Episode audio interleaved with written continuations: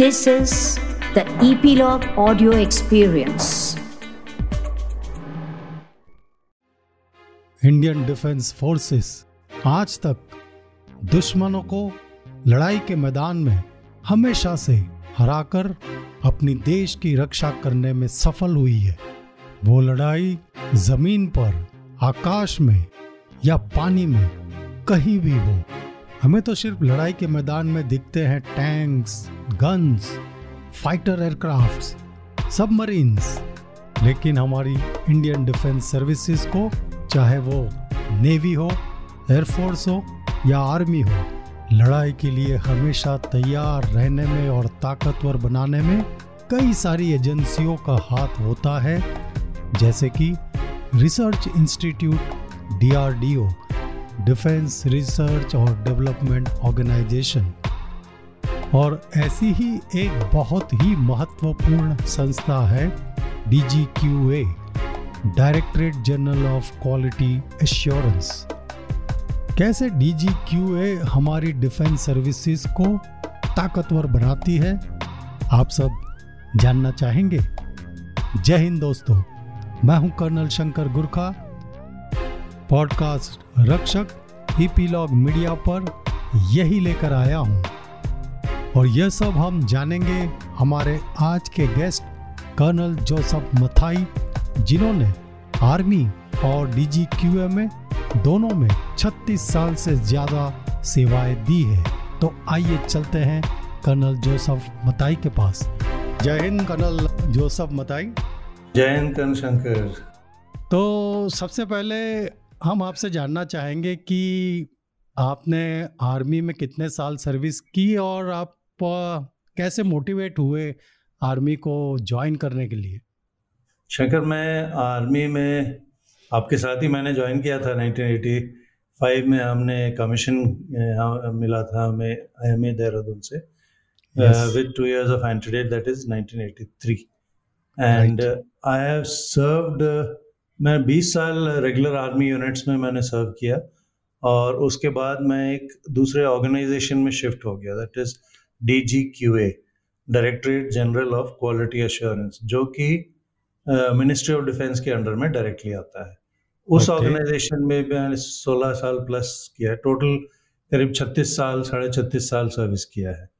और 2019 में मैंने सुपर एनवेट किया है 59 इयर्स ऑफ़ एज पे।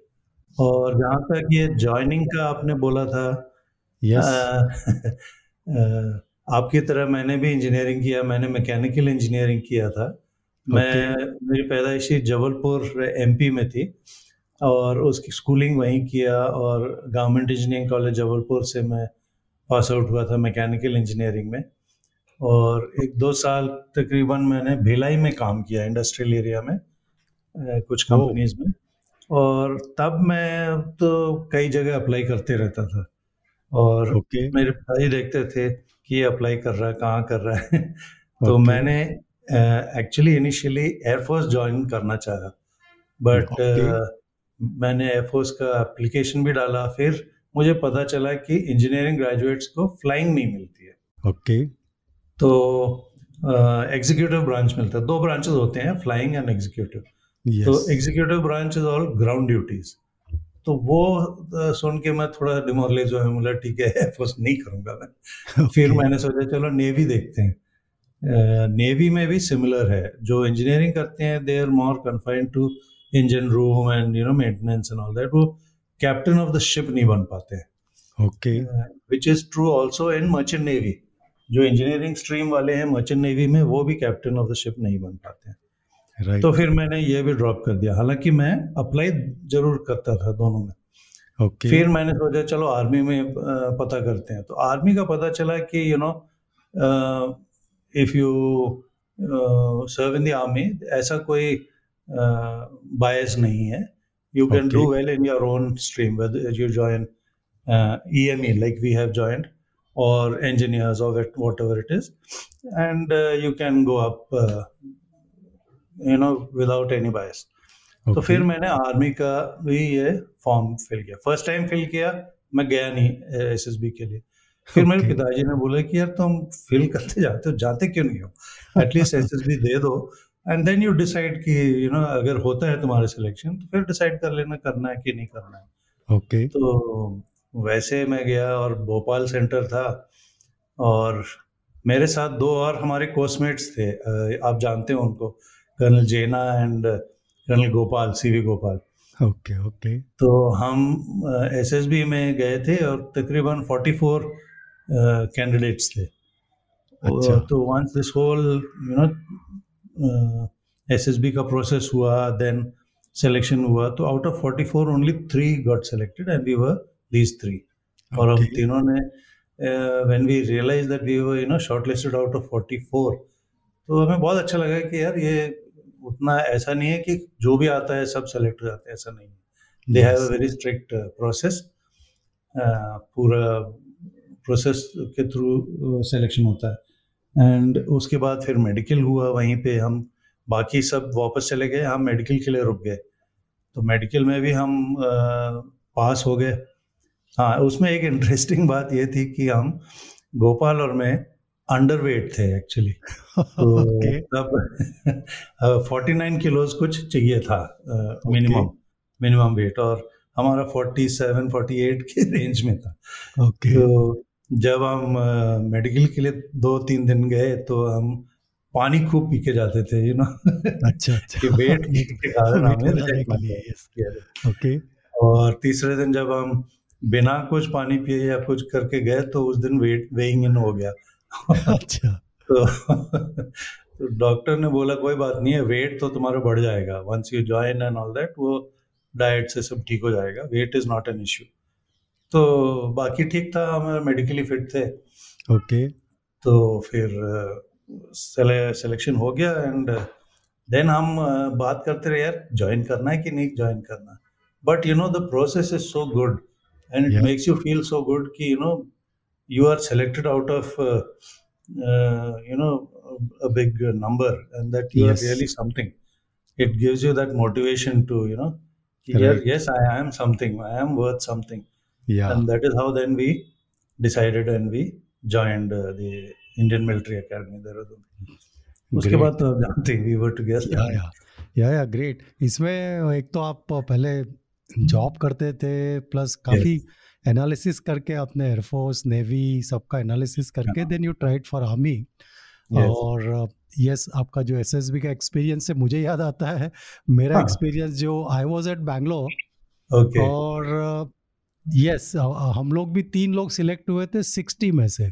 Oh good हाँ.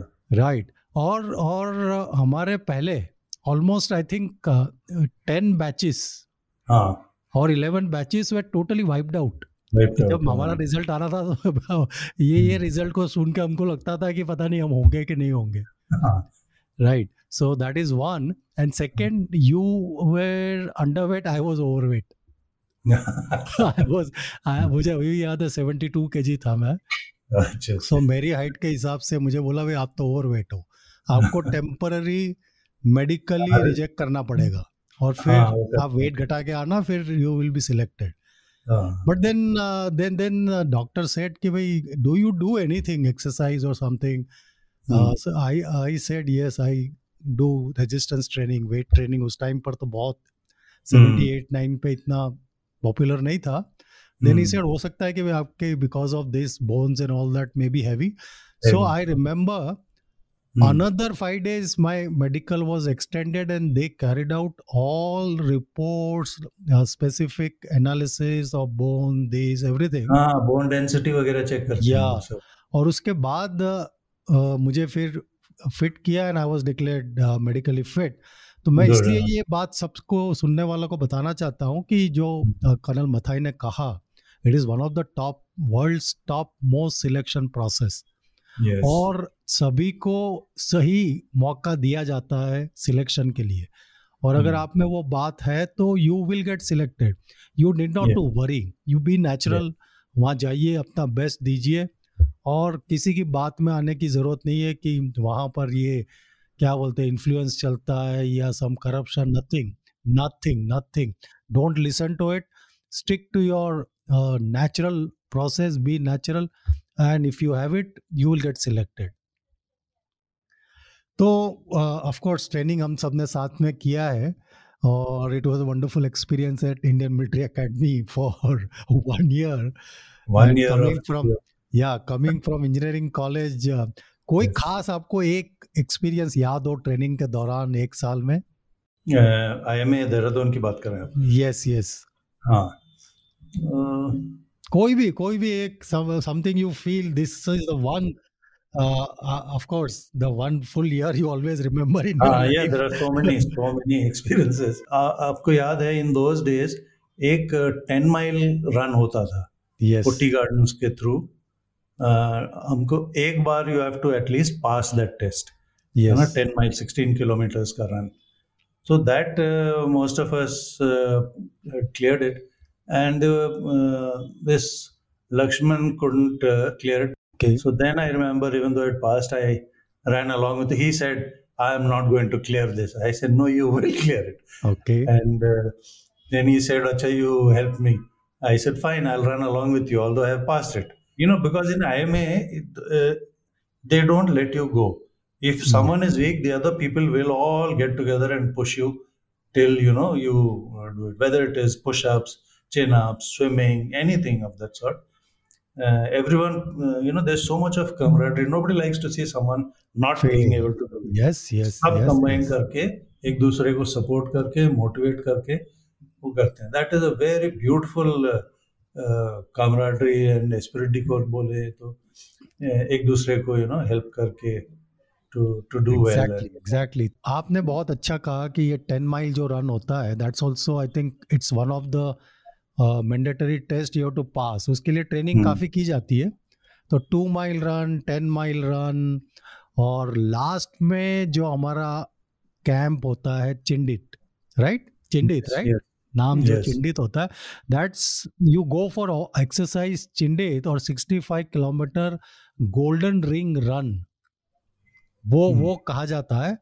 तो ये at least that is the your ultimate test yes जब आप फ़र्स्ट आईएमए में एंटर होते हो तो slowly gradually your physical fitness mental fitness your endurance is build up right पहले Yes. आपका फ़िज़िकल ट्रेनिंग डेली होगा फिर टू माइल रन आपका टेस्ट होगा और बेटर फ़िज़िकल एफिशिएंसी टेस्ट होगा फिर टेन माइल आपको क्रॉस कंट्री कराते हैं।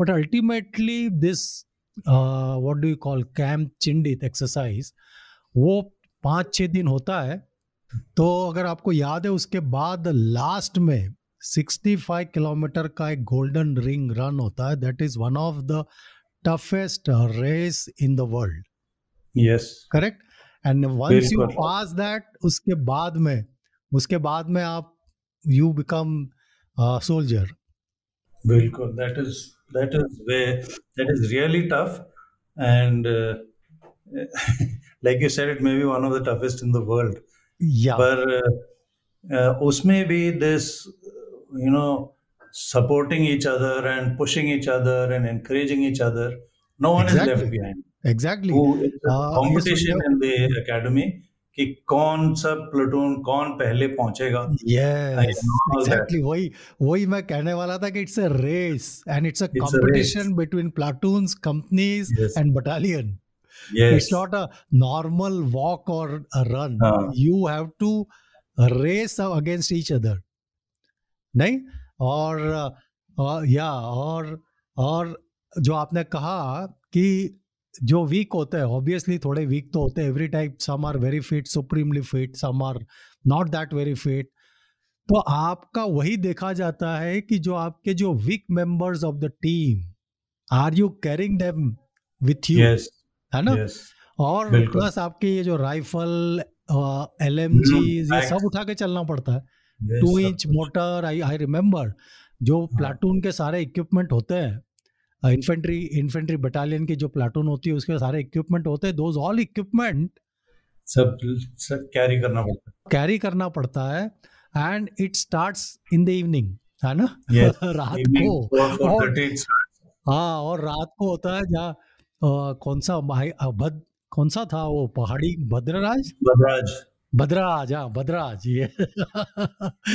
आज भी आज भी उसका नाम सुनते हैं भी shivering it gives a shivering feeling but रात को जब शाम को आपको छोड़ दिया जाता है अंधेरे में there is no light on the mountain terrain. You are just walking behind each other and running and I mean, it's really uh, wonderful you start experience. in the plains and then you start climbing and climbing and then ऊपर अब जब पहुँचते बदराज में there is snow there and there is बड़े से container में hot chocolate बना रहता है। Right. आप वहाँ पहुँच के अपना एनामल मग में भर भर के जो जितना पी सकता है पीता है। And it is so refreshing out there इतना। दैट इज़ आधा रास्ता। वहाँ तक पहुँच के ये करके and then you start back immediately it's not that you rest whole night ऐसा कुछ नहीं है रात को ही हम वापस चल पड़ते हैं हाँ वापस और फिर then you have to climb down yes yes you have to climb down to climb down, down to the and academy reach reach the finishing point and my god my god fantastic. That's that's really you took me back to i think more than 38 years back? 85 84 yeah. to 85 yeah. and i believe uh, that's still helping us. Ah uh, yes. Exactly. You know you can do it. chahe jitna bhi tough situation i koi bhi yeah. circumstances I, I think yeah that that yeah. that's what uh, you do it. ultimate aim of training you physically and in mentally. a, yes in your life any kind of a situation you can Yes. tackle you know you've been through real tough times in the academy and i thank the academy for that i mean the, Without any the doubt. schedule that there is it at that time you feel यार ये क्या है कितना रगड़ा है कितना ये but then it was really toughening us yes yes और एग्जैक्टली बिकॉज जब हम लोग तो इंजीनियरिंग कॉलेज से जाते हैं हाँ four five years of engineering college once you do Yes. You are 22 23 years old already Yes. Your mind is set Yeah. और उसके बाद में जो वहाँ पर ट्रेनिंग होती है really really it's it's wonderful तो एक साल के ट्रेनिंग के बाद यू हाँ एक साल के ट्रेनिंग के बाद फिर जैसे अ, एक पोस्ट कमीशन अटैचमेंट करके यस एक सिस्टम था फौज right. में right where after commissioning people from the corps of EME engineers AOC and ASC I think ये हमें अटैच किया जाता है थोड़ी देर के लिए आर्म्स के साथ। यस तो arms means with infantry armoured artillery engineer oblique signals correct तो ऐसे अटैचमेंट का सिस्टम था। हमारे बैच के साथ इफ़ यू रिमेम्बर छः महीने का अटैचमेंट था। यस yes, और yes. वो छः महीने में डिवाइड किया गया था। थ्री तीन महीने इन्फेंट्री के साथ एक महीना आर्मर्ड एक आर्टिलरी और एक था सिग्नल्स ऑब्लिक इंजीनियर्स के साथ। यस टोटल छः महीने। और ये सिस्टम सिर्फ़ हमारे बैच के साथ हुआ फिर उन्होंने ये एक्सपेरिमेंट था।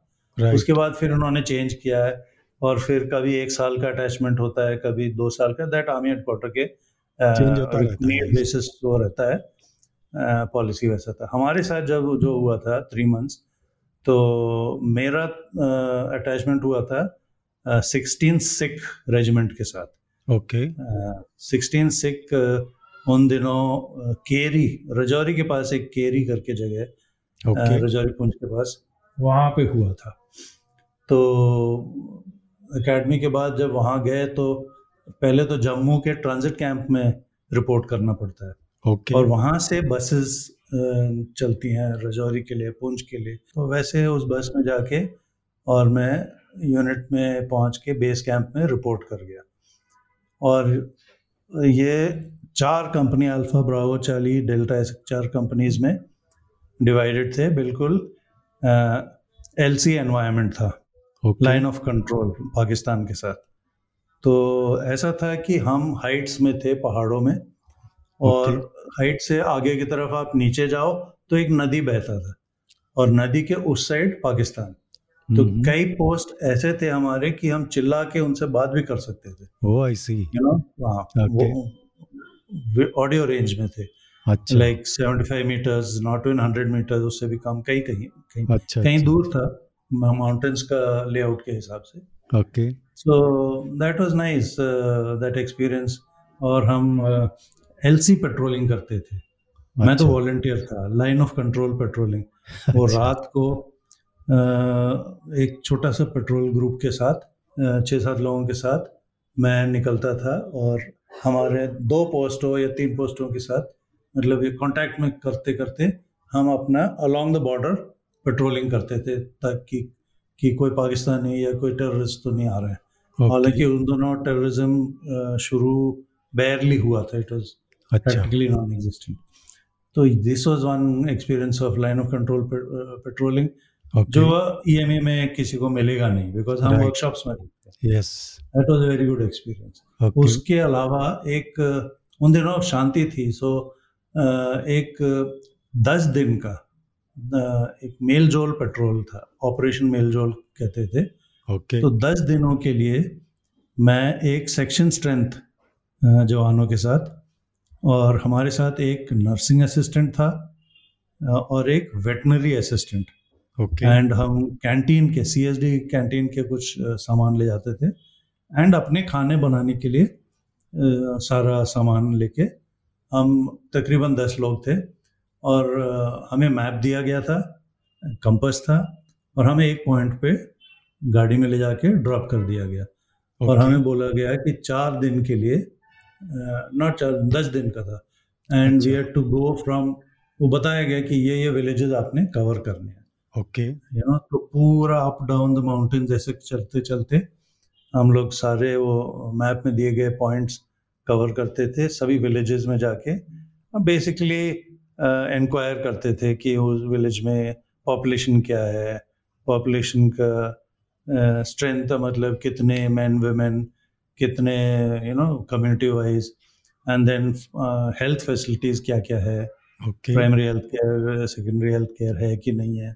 कितना दूर हॉस्पिटल है क्या है देन एजुकेशन के लिए क्या क्या स्कूल्स हैं? एंड रोड्स का क्या कंडीशन है? इस टाइप की बातें हम लोग एक चेकलिस्ट बना के मैं उसको डेली शाम को बैठ के फिल करता था। ओके और हम अपना उनसे लंबरदार या जो सरपंच से मिलके उनसे रिक्वेस्ट करते थे रात को कहीं हमें रेस्ट करने के लिए कोई बंदोबस्त दे। तो वो कोई खाली स्कूल या कोई खाली बिल्डिंग हो उसमें हम रेस्ट करते थे रात को। एंड देन सवेरे उठ के फिर चल पड़ते थे। तो ऐसे दस दिन का ये ट्रिप करके अ, बहुत मज़ेदार ट्रिप था। Okay okay. बहुत you have to be really fit और हम दोनों हम फ्रेश आउट ऑफ़ एकेडमी थे तो फिट भी थे। या तो ये दस दिन का हमने पेट्रोल किया। उसके बाद मैंने एक्चुअली एक वॉल्टियर किया था forty day LRP long range patrol के लिए। ओके जो कि स्नो बाउंड एरियाज़ वगैरह में भी होता है। बट चूँकि मेरा अटैचमेंट इनके साथ तीन महीने का था और ऑलरेडी तकरीबन दो महीने हो गए थे। okay. तो फिर इन्होंने मुझे भेजा नहीं नहीं तो मैं तो वॉलंटियर था। Right right. तो इसके थ्री मंथ्स के बाद फिर मैं ये रजौरी के पास था और फिर एक महीने के लिए अमर रेजिमेंट के साथ मेरा अटैचमेंट जम्मू में हुआ। ओके ये हुआ था कालूचक में। ओके कालूचक में एक आर्मर्ड ब्रिगेड थी वो तीन रेजिमेंट होते हैं एक ब्रिगेड में आर्मर्ड टैंक वाली यूनिट।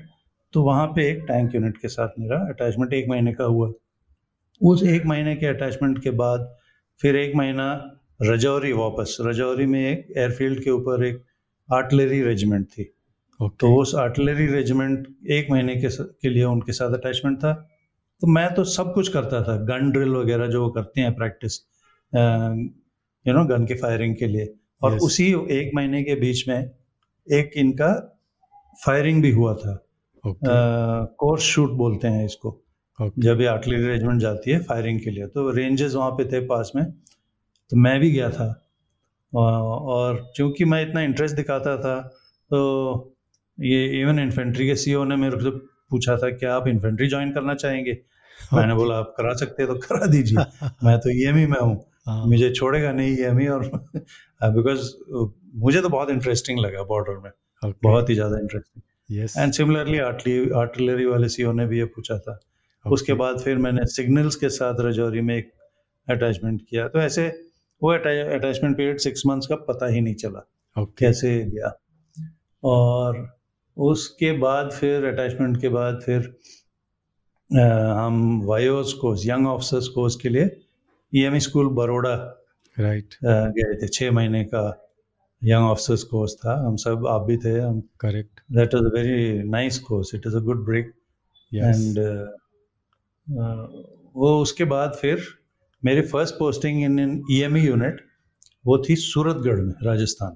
ओके तो उन दिनों में 86 में राजस्थान ये सूरतगढ़ में it was all tented accommodation tents में रहते थे हम। यस वो पक्का अकोमोडेशन नहीं था। टेंट्स में रहते थे एंड ऑफ़िस भी हमारे वर्कशॉप के टेंट्स में होते थे। हमारा जो मेस था जहाँ डाइनिंग रूम वगैरह था वो सब टेंट्स में था।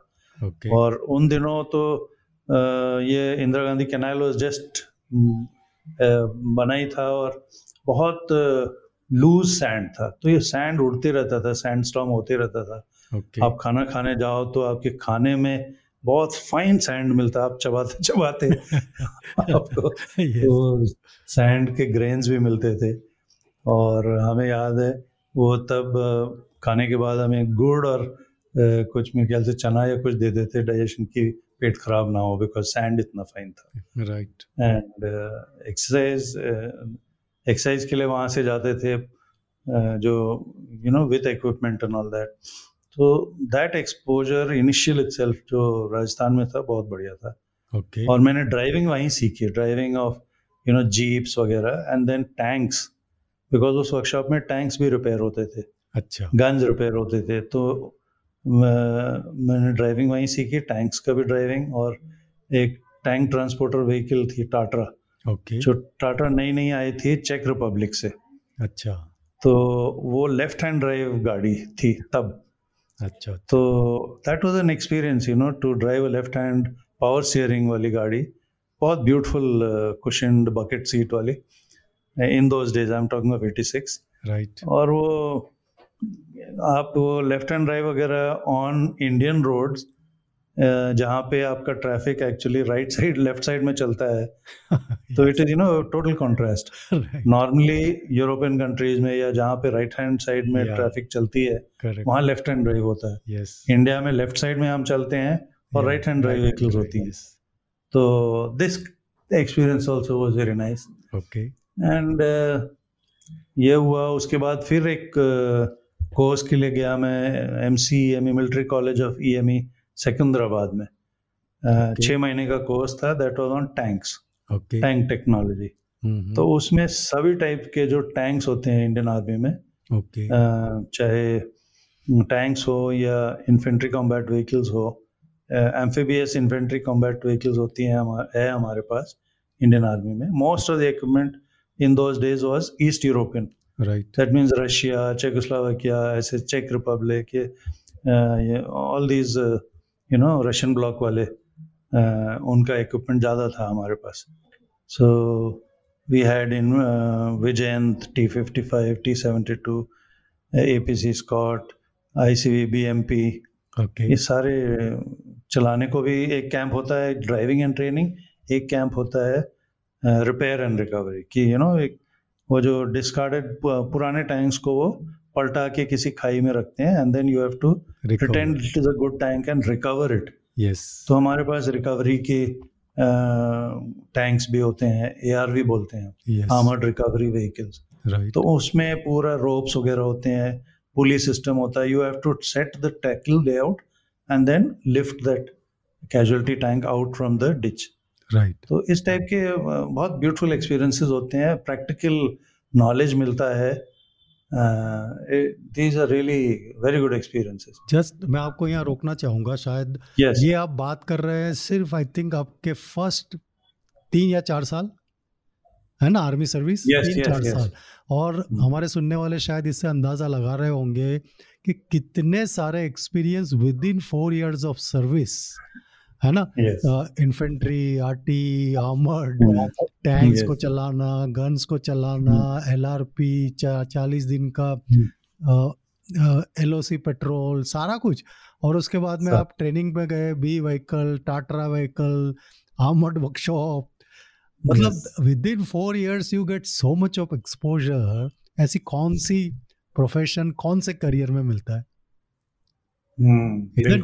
Isn't it? Yes. one of the best profession i would say till now ki is the army career. बहुत। Yes. तो उसके बाद में क्या हुआ आफ्टर दैट फिर मेरी पोस्टिंग एक मैकेनाइज्ड इन्फेंट्री बटालियन के साथ हुई थी ये पठानकोट में। पठानकोट में तीन साल का टेन्योर इनके साथ था। लाइट लाइट रिपेयर वर्कशॉप का ओसी बन के गया था मैं वहाँ पे। ओके तो यूनिट में जो इक्विपमेंट था ICV BMP infantry combat vehicle ये इन्फेंट्री कॉम्बैट व्हीकल होता है ट्रैक्ट व्हीकल है एम्फीबियस है इसमें इन्फेंट्री सोल्जर्स को बिठा के ले ले जाते हैं। Okay right you know it has its gun yes but इसके अंदर it's a troop carrier kind of a thing which has small arms जो आप राइफल वगैरह से प्रोटेक्शन मिलता है। Okay and plus it is amphibious also आप canal cross कर सकते हैं रिवर क्रॉस कर सकते हैं। ये जो बीएमपी है ये जब श्रीलंका में जब प्रॉब्लम हुआ था तब ये शिप्स से ले गए थे and little of the shore इन श्रीलंका इनको शिप से लॉन्च कर दिया गया और ये फ्लोट करते हुए अपने पावर पे कोस्ट में गए थे। तो it is like that even in the seas they have been launched okay तो इसका मेंटेनेंस था। और इस बीच में ये यूनिट पठानकोट से बागडोगरा शिफ्ट हो गई थी। तो मुझे याद है स्पेशल ट्रेन में ये सारा इक्विपमेंट चार स्पेशल ट्रेन थे। ओके और एक एक ट्रेन में यू नो जितने ये टै- ये लाइट टैंक्स थे या एम्फीबियस ये थे ये सब plus other vehicles plus administrative office वगैरह सारा कुछ डाल के चार ट्रेन में यूनिट शिफ्ट हो गई थी वहाँ बागडोगरा। बागडोगरा में एक टी एस्टेट के अंदर इनको लोकेशन मिला था गंगाराम टी एस्टेट तो वहाँ पे लोकेटेड थे। एंड इनका कुछ कुछ गाड़ियाँ इनकी नॉर्थ सिक्किम में डिप्लॉयड थी। Okay okay. तो वहाँ से नॉर्थ सिक्किम जाना ये वहाँ पे ये टैंक ट्रेलर्स वगैरह जा नहीं सकते बिकॉज़ रोड्स बहुत कर्व्ड हैं। तो वहाँ पे एक अशोक लेलैंड की एक छोटी गाड़ी थी। ओके। और छोटी गाड़ी का बॉडी जो होता है ना पीछे ड्राइवर के पीछे का जो बॉडी है उसको Yes, उन्होंने yes. मॉडिफाई करके रैंप बनाया। अच्छा। स्लोपिंग रैंप तो ये जो बीएमपी स्ट्रेट वे उस रैंप के ऊपर चढ़ जाता था that means without a trailer oh अच्छा। सीधे उस पे चढ़ के और ये अ, गाड़ी ऐसे माउंटेन्स में ऐसे केयरफुली करते हुए ऊपर ले जाते थे गाड़ी बीएमपी को। ओके तो that was a very unique kind of an experience you know उस पे चढ़ाना ले जाना and all that because you don't have to do that in plains plains में आपके पास जो गाड़ियाँ हैं विद ट्रेलर आप ट्रेलर के ऊपर चढ़ा देते हो आराम से जा सकते हो. बट ये माउंटेन्स में रोड्स बहुत नैरो हैं बहुत ट्विस्ट एंड टर्न्स हैं. तो this thing this experience was there then उसके अलावा uh, फिर मेरी पोस्टिंग झांसी में हुई आर्मर्ड डिवीज़न में। ओके तो वहाँ पे अगेन टैंक्स से रिलेटेड वर्क था पूरा। अच्छा। तो तीन साल वहाँ पे किया। उसके बाद मेरी पोस्टिंग हुई बॉर्डर रोड्स में। ओके बॉर्डर रोड्स में एक बॉर्डर रोड वर्कशॉप कमांड करने का मौका मिला। अच्छा। वो लोकेशन वर्कशॉप की थी अखनूर जम्मू से करीब 20 किलोमीटर दूर। ओके अखनूर में। अ, चनाब रिवर क्रॉस करते ही वहाँ पे लोकेशन हमारे वर्कशॉप की थी। पर मेरा जो एरिया था मेंटेनेंस के लिए राइट फ्रॉम जौड़ियाँ बिल्कुल on the border with Pakistan Jouria से लेके इस तरफ़ अखनूर देन जम्मू।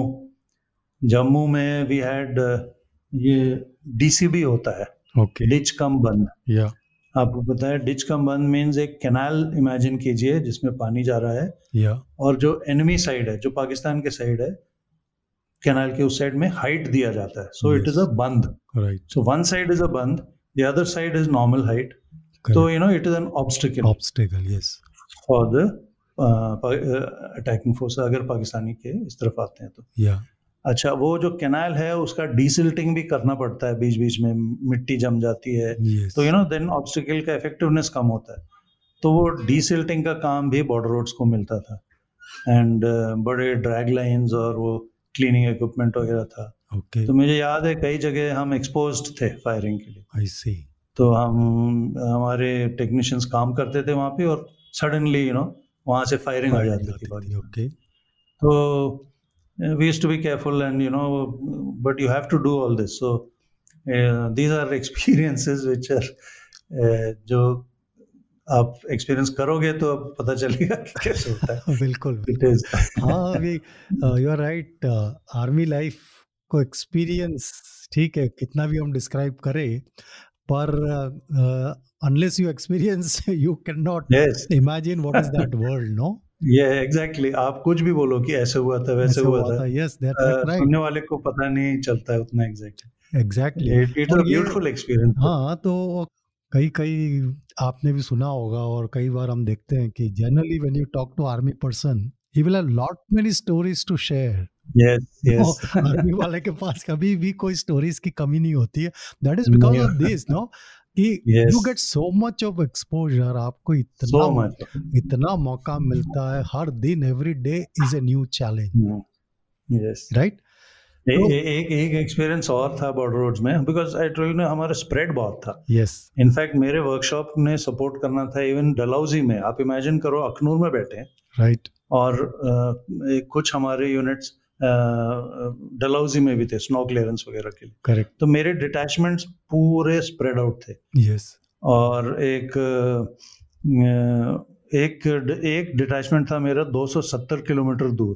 ओके तो मैं सवेरे वर्कशॉप से चलता था शाम को पहुँचता था। वहाँ पे एक दो दिन रुक के और फिर वापस चलता था। ओके तो इतनी दूर दूर ऐसे फैले हुए थे।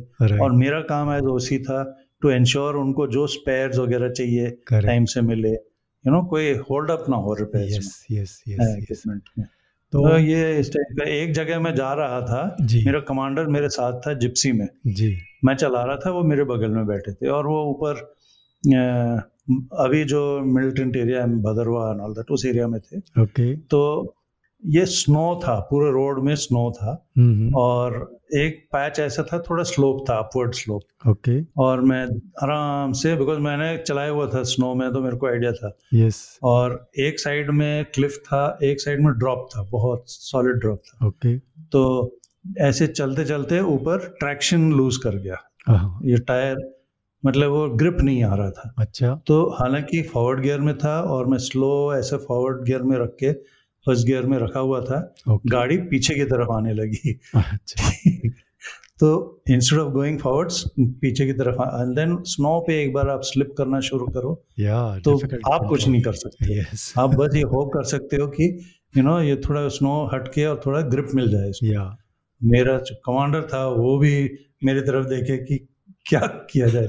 मैं बोला मत घबराओ कुछ पैनिक नहीं करेंगे धीरे से ऐसे हम लोग लगे रहे एंड देन पहले थोड़ा नीचे आई गाड़ी हाँ। और फिर कहीं उसको ग्रिप मिला एंड देन ऊपर को हम फिर Oh. चले। अब गिर जाते हैं हम तो प्रॉब्ली दो तीन हज़ार फीट हम नीचे गिरते तो ऐसा तो यू नो लाइक दिस तो कई सारे एक्सपीरियंसेस आते हैं। एग्जैक्टली बहुत इंटरेस्टिंग होते हैं। And you learn also lot from और बहुत हिम्मत भी होती है यू नो कि any kind of situation you come you say यार मैं कर लूँगा। कोई बात नहीं बिल्कुल बिल्कुल See, that is that is what you have it in you, and they trained you, they Hmm. sharpen you, and then they make you soldier, and that is why yes. you are able to. And of course, after that also, आपको continuous training, upgradation ये सब तो करते रहना Yes. पड़ता है तभी बीच में आप कोशिश करते रहते हैं या या या बिल्कुल बिल्कुल तो ये एपिसोड हमारा बहुत यूनिक होने वाला है जनरली हम आर्मी के बारे में बात करते हैं पर आप आर्मी में 20 साल सर्विस करने के बाद आप कहीं और चले गए। उसके बारे Yes. क्या बताइए कैसा हुआ फिर? हाँ ये बता। तो लाइक दिस ऐसे सर्व ये डिफरेंट यूनिट्स में सर्व करके uh, मैंने दो बेस वर्कशॉप में भी सर्व किया था। एक कैलकाटा में एक बेस वर्कशॉप है जो ओवरऑल करती है इक्विपमेंट को इंडियन आर्मी के ओके को। और उसके बाद फिर एक पूना में भी एक बेस वर्कशॉप है। यस वहाँ पे भी मैंने सर्व किया है। और एक मैग करके मैग होता है right maintainability advisory group okay ये ईएमई का एक ऑफ़िस होता है जिसमें वो इक्विपमेंट के यू नो लाइफस्टाइल की कैसा होना चाहिए इंडक्शन उसका इंस्पेक्शन uh, स्टैंडर्ड जब रिपेयर होता है तो किस लेवल तक कैसे कैसे होना चाहिए स्पेयर्स कौन से लगने चाहिए स्केलिंग ऑफ़ स्पेयर्स वगैरह डॉक्यूमेंट्स बनाते हैं राइट right. तो ये होता है तो मेरे ये एक्सपीरियंसेस हो गए थे मैग में भी और बेस वर्कशॉप ओके okay. फिर मैंने सोचा कि जब मेरा इतना वेरिड एक्सपीरियंस है यू नो रेगुलर आर्मी में भी है एंड बॉर्डर रोड्स भी है एंड दो बेस वर्कशॉप है मैग है तो मैंने अप्लाई किया okay okay. Base workshop Pune में रहते हुए मैंने अप्लाई किया फॉर टेन्योर हाँ बिकॉज़ वो uh, एक टेन्योर के लिए ही पोस्ट करते हैं इनिशियली राइट एक uh, तीन साल के टेन्योर के लिए। कहाँ पर आप मैंने मैंने अप्लाई किया मैं पुणे में था। मैंने अप्लाई किया टू एम एस ब्रांच हमारे ई का जो एम एस पोस्टिंग से डील करता है। कहाँ जाने के लिए? उनको अ, मैंने D G Q A DGQA oblique D R D O करके अप्लाई किया। डीआरडीओ ऑब्लिक डीजीक्यू है ओके हाँ D R D O oblique D G Q A तो बिकॉज़ यू कैन नॉट से मैंने यहीं जाना है ऐसा तो होता राइट नहीं राइट पर ये तो- थोड़ा सा ये सुनने वाले इसको नोट करें कि you get an opportunity yes go to other organization Other- from army from regular army. Yes. this is what we are trying to tell you कि हम्म, आपको फिर इस तरीके की जो डीआरडीओ सब जानते ही है कितनी बड़ी प्रीमियर रिसर्च इंस्टीट्यूट है और डीजीक्यू है। इस तरीके के इंस्टीट्यूट में जाने का आपको मौका मिलता है है ना? That is what we are coming to तो आपने yes. फिर अप्लाई किया यस yes. अप्लाई किया मैंने। अप्लाई किया बट मेरी इमिजिएटली पोस्टिंग हुई नहीं। इनफैक्ट तब अब अगर आपको याद है ऑपरेशन पराक्रम लॉन्च हुआ था Yes. इंडियन आर्मी में। राइट कंप्लीट आर्मी वो कारगिल के रिस्पांस में। Right entire Indian army mobilise होके बॉर्डर्स में चली गई थी। यस तो मैं भी पुणे से डायरेक्टली बठिंडा चला गया था। राइट और वहाँ पे एक प्लांट वर्कशॉप कंपनी कमांड करने गया था। ओके एंड यू नो फटाफट बिकॉज़ दैट टाइम ऐसा लग रहा था कि कुछ हो जाएगा। यस यू नो बिकॉज़ तैयारियाँ पूरी तैयारी complete equipment hundred percent equipment को ऑन रोड करना फिट रखना एंड पूरा स्टॉकिंग अप उस पर ये वो करके काफ़ी एक्टिव टाइम था वो। Right but then it is like we all know it is a political decision yes whether you know action होना है नहीं होना है and anyway we have nothing to say on that right and वो हुआ नहीं कुछ I mean then we were it was called off that operation Parakram was called off और हम अपने लोकेशंस में वापस आने लगे। यस उस टाइम में मेरी पोस्टिंग हो गई डीजीक्यूए में। अ, आवड़ी चेन्नई में। ओके। चेन्नई में आवड़ी करके एक जगह है चेन्नई से करीब तीस किलोमीटर दूर। वहाँ पे एक ऑर्डिनेंस फैक्ट्री है जो टैंक्स मैन्युफैक्चर करती है और ओवरऑल करती है। ओके। तो वो बेसिकली पहले टी सेवेंटी टू टैंक्स बनाते थे और T seventy two tanks overall भी करते थे जो आर्मी से आते थे। यस तो इसमें मेरी पोस्टिंग इनिशियली हुई थी और हम सुनते थे ई में एक ए करके कुछ है। Okay that is authority holding sealed particulars right क्या है एग्जैक्टली ऑर्गेनाइजेशन हमें पता नहीं था। Okay okay. बट ऐसा कुछ है करके हमें हम सुनते थे। तो इस ऑर्गेनाइजेशन में जाने के बाद अ, बहुत कुछ है सीखने के लिए। अच्छा। बेसिकली जो हम बोलते हैं अथॉरिटी होल्डिंग सील्ड पर्टिकुलर्स ये जो ट्रांसफ़र ऑफ़ टेक्नोलॉजी हुआ था रशियंस के साथ। ओके जो टैंक्स को मैन्युफैक्चर करना ये सब। तो हम कैसे मैन्युफैक्चर कर सकते हैं? अ, हमारे पास होना चाहिए ड्राइंग्स होने चाहिए। राइट जो डिज़ाइन ड्राइंग्स मैन्युफैक्चरिंग ड्राइंग में हम कन्वर्ट करके एंड देन ड्राइंग्स अलोन से होता नहीं है। You need to have process sheets yes कि हर एक जो प्रोसेस है उसको कैसे करना है? Any process whether it is welding of you know two plates और you know anything of the tracks का है कुछ है। ओके तो हर एक चीज़ के प्रोसेस शीट होते हैं। Yes and they are based on certain standards okay तो Russians follow GOST standards G O S T okay that is their standards. We in India follow Indian standards, Right. IS या right BIS, right and uh, Russians का standard है. Okay तो uh, ये they gave us पूरे documents ठीक है? One set of complete documents DGQ को वो देते हैं। ओके।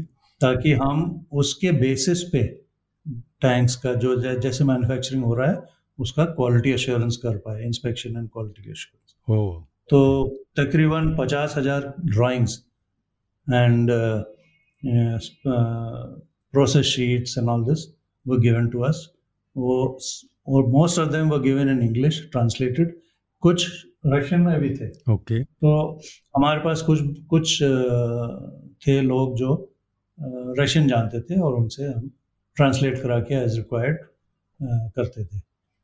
एंड तो ये एक ये ऑर्गेनाइजेशन ऐसा है कि दो साल में मुझे उन्होंने अब्जॉर्ब कर लिया परमानेंटली ओके। तो मुझे परमानेंटली इस डीजीके में अब्जॉर्ब कर लिया। मैं 2003 में आया था फाइव में अब्जॉर्ब हो गया। अच्छा। तो जब अब्जॉर्ब हो गया तो मेरे जो डॉक्यूमेंट्स जो मेरे complete confidential documents army headquarter में थे वो ट्रांसफ़र हो गए डॉक्यूमेंट डोजियर पूरा ट्रांसफ़र हो गया इस ऑर्गेनाइजेशन में। ओके। सो मेरे पोस्टिंग्स मेरे प्रमोशन uh, सब कुछ अभी डीजीके के अंदर कंट्रोल होने लगे। राइट और चेंज uh, हो गया ये सिस्टम ओके। अच्छा उसके बीच में मेरी पोस्टिंग uh, आ गई दिल्ली हेडक्वार्टर डीजीके में। ओके। तो हेडक्वार्टर डीजीके में जब मेरी पोस्टिंग आई तो तब एक ये पॉइंट मैं बताना चाहूँगा बिकॉज़ जो फैमिली के बारे में लोग सोचते होंगे तो रेगुलर आर्मी में क्या है कि आप कभी वन ईयर के अंदर में पोस्टिंग हो जाती है कभी दो साल में कभी तीन साल में। यस बट तीन साल बहुत कम थे मोस्टली दो ढाई साल में आपकी पोस्टिंग आ जाती है। राइट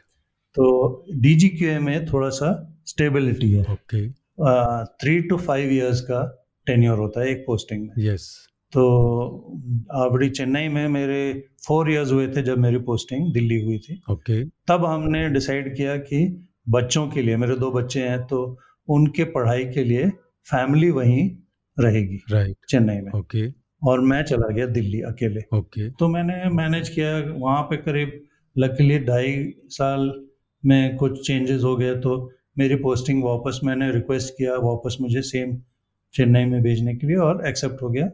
और मैं वापस आ गया चेन्नई में। ओके। okay. और इस बार मेरी पाँच साल का टेन्योर हुआ। ओके। सो दैट मीन्स 2003 में आया एंड फाइनली 2014 में 2014 में मेरी पोस्टिंग चेन्नई से बाहर हो गई और मैं बैंगलोर आ गया। अच्छा। तो बैंगलोर में एक पब्लिक सेक्टर है Bharat earth movers limited B E M L right ये ट्रक्स बनाती हैं। ये सेम चेक रिपब्लिक के जो ट्रक्स हैं टाटा ट्रक्स ओके वो मैन्युफैक्चर होता है यहाँ पे एंड डोजर वगैरह मैन्युफैक्चर करते हैं इंडियन आर्मी के लिए। तो इसके क्वालिटी अश्योरेंस के लिए मुझे यहाँ पोस्ट कर दिया गया। ओके तो that was how it was and then फिर फाइनली मैं यहाँ बैंगलोर से ही रिटायर हो गया। Total thirty six plus years of service के साथ। ओके ये जो डी के ऑर्गेनाइजेशन है this is a very good exposure for you know officers who join the army right सभी ऑफिसर्स के लिए it is not only E M E infantry armoured artillery कोई भी आ सकता है। बेसिक साइंस बैकग्राउंड होना चाहिए। अच्छा। एंड uh, तो इसका organisation is headquarter in Delhi okay जो हमारा डीजी होता है डायरेक्टर जनरल ओके वो लेफ्टिनेंट जनरल रैंक का होता है। अच्छा। वो दिल्ली में सेना भवन में है उनका ऑफ़िस और जो डायरेक्टरेट्स हैं लाइक व्हीकल्स के लिए एक डायरेक्टरेट है। इंजीनियरिंग इक्विपमेंट जो डोजर्स और ये सब के लिए वो अलग डायरेक्टरेट है। इलेक्ट्रॉनिक्स का एक अलग डायरेक्टरेट है। रेडार्स एंड सिस्टम्स अलग तो ऐसे दस डायरेक्टरेट हैं। ओके तो most of the directorates are located in Delhi and दो तीन है जो बाहर आउटसाइड दिल्ली है। एक डायरेक्टरेट ऑफ़ कॉम्बैट व्हीकल्स है ओके। जो आवड़ी चेन्नई में है। ये जो टैंक फैक्ट्री की बात कर रहा था उसके पास में ओके। एक रेडार्स एंड सिस्टम्स है जो सिकंदराबाद में लोकेटेड है डायरेक्टरेट। ओके। एक डायरेक्टरेट इच्छापुर वेस्ट बंगाल में कैलकाटा के पास इच्छापुर में that is metals and explosives okay. उनमें वहाँ पे है। तो ऐसे it is spread all over India and this is a three tier system okay.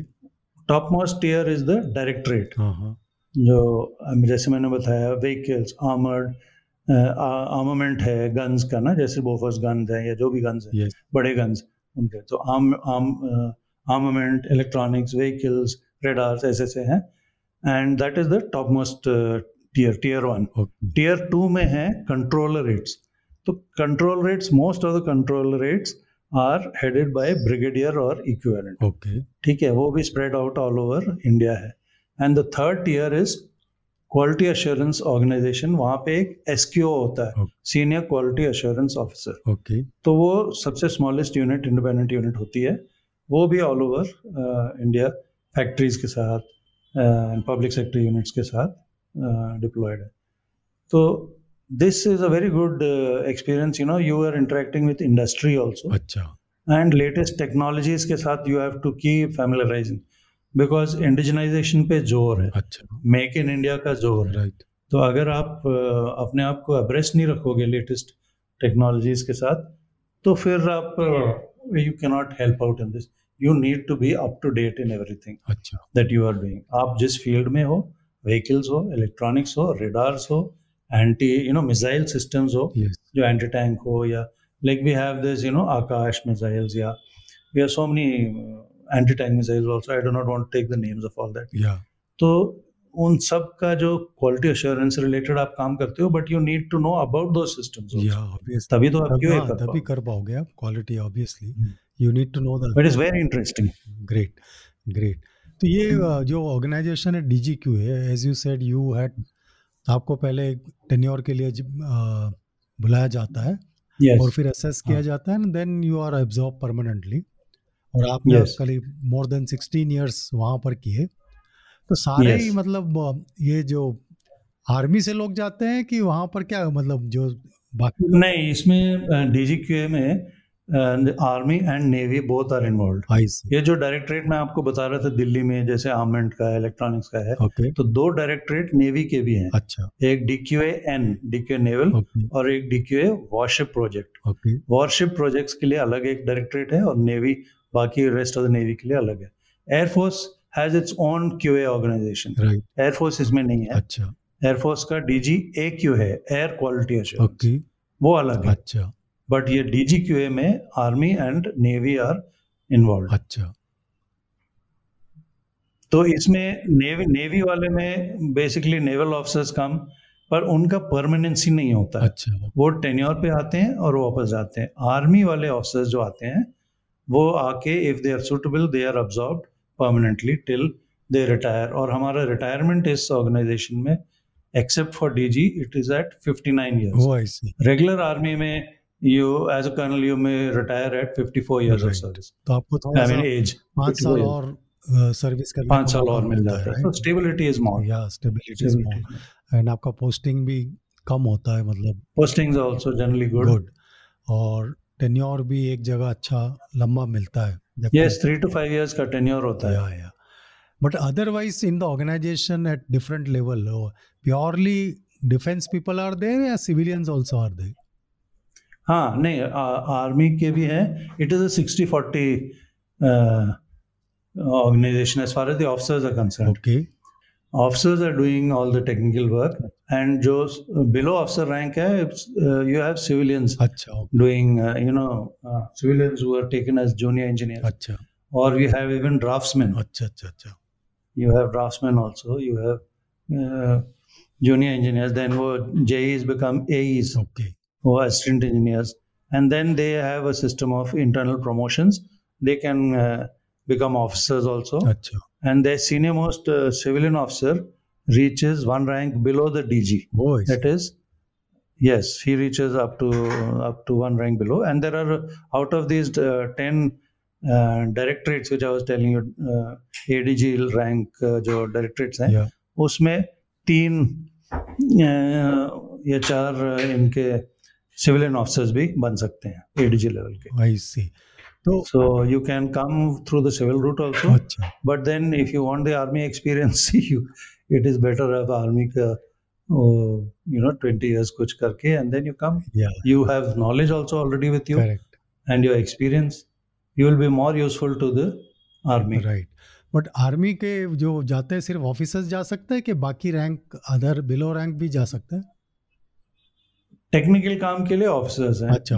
Below officer rank के भी जाते हैं जेसीओज अदर रैंक्स बट वो मोर ऑफ़ एडमिनिस्ट्रेटिव सी ड्यूटीज़ के लिए जाते हैं yes. okay and so mostly all quality assurance related work is taken by dgqa including yes uh, transfer of technology from different countries of course you said that you were more involved in the russian uh, types Yes. of uh, technologies right yes fantastic uh, you very much colonel Mathai जो आपने आपकी army journey 20 साल training और ख़ास करके इस episode को हम ज़्यादा यूनिक कहेंगे कि हम डीजी क्यूए में जो डायरेक्टर जनरल क्वालिटी एश्योरेंस उसका क्या रोल Yes. है और वो किस तरीके से डिफेंस सर्विसेज़ को हेल्प करता है और क्या अपॉर्चुनिटी आर्मी वालों को है वहाँ कैसे जा सकते हैं और आपकी अपनी एक्सपर्टाइज वहाँ पर एक्सपीरियंस शेयर करने के लिए it is really very very fascinating इस पर काफ़ी बातचीत हो सकती है लेकिन हमको वक्त का भी थोड़ा ध्यान रखना है I am. Sure our listeners must have enjoyed and they will uh, really uh, had an first hand experience of army as well as DGQA. तो आप जाते जाते कुछ हमारे रक्षक का जो एक मेजर गोल है कि हम यंग जनरेशन को मोटिवेट करें टू ज्वाइन फोर्सेस आप जाते जाते क्या एक मैसेज देना चाहेंगे हमारी यंग जनरेशन के लिए? ओके यंग जनरेशन के लिए what I like to say this armed forces whether it is army navy और एयरफोर्स मैं तो आर्मी का जानता हूँ बिकॉज़ मैं आर्मी में रहा yeah. Army uh, if you join the army and serve in the army, you will realize it is, uh, you know, it is a way of life. Right. Entire uh, uh, uh, tenure during the army, you know, it teaches you so much, and even your family life, everything. It is so beautiful. Yes. if I was given an opportunity again, I will again do the same thing. yes. It is yes, it is it is wonderful. You know the uh, and my children, like I've got two daughters, Okay. so वो भी they are so thankful. They say, Papa, आप हमें you know you have taken us to so many different places. True They have you know I मुझे थोड़ा लगता था कि यार हर पोस्टिंग के साथ उनको नए स्कूल में जाना पड़ता है नए फ्रेंड्स बनाने पड़ते हैं correct but probably that has you know widened their horizon yes yes बच्चे भी बिल्कुल you know they can interact at any level exactly आप चाहे यू नो सत्तर साल का कोई हो उनके साथ भी इंटरेक्ट कर सकते हैं। छोटे बच्चों के साथ इंटरेक्ट कर सकते हैं अपनी एज के साथ। And we see and you know so many cultures and we interact with so many kind of people it is a beautiful way of life exactly it is worth worth joining the army is worth joining you will never regret if you join the army beautiful beautiful message you have given the way of life yes Great. it's way so please come and join the army that's what i would also conclude Yes. this episode so please come and Yes. join this way of life yes thank you very much karan mathai jai hind Thank you, thank you so much, Kanshankar. अगर आपको ये episode पसंद आया तो Apple podcast पर five star से ज़रूर rate करिए और हाँ अपने दोस्तों के साथ इस एपिसोड को शेयर करना ना भूले मैं कर्नल शंकर गुरखा, रक्षक पॉडकास्ट पर ऐसे ही और एपिसोड लेकर आता रहूँगा। नए एपिसोड की जानकारी के लिए इपीलॉग को सोशल मीडिया पर फॉलो करना और आप इपीलॉग डॉट मीडिया वेबसाइट या अपने पसंदीदार पॉडकास्ट स्ट्रीमिंग ऐप पर ज़रूर सब्सक्राइब कीजिए। जय हिंद।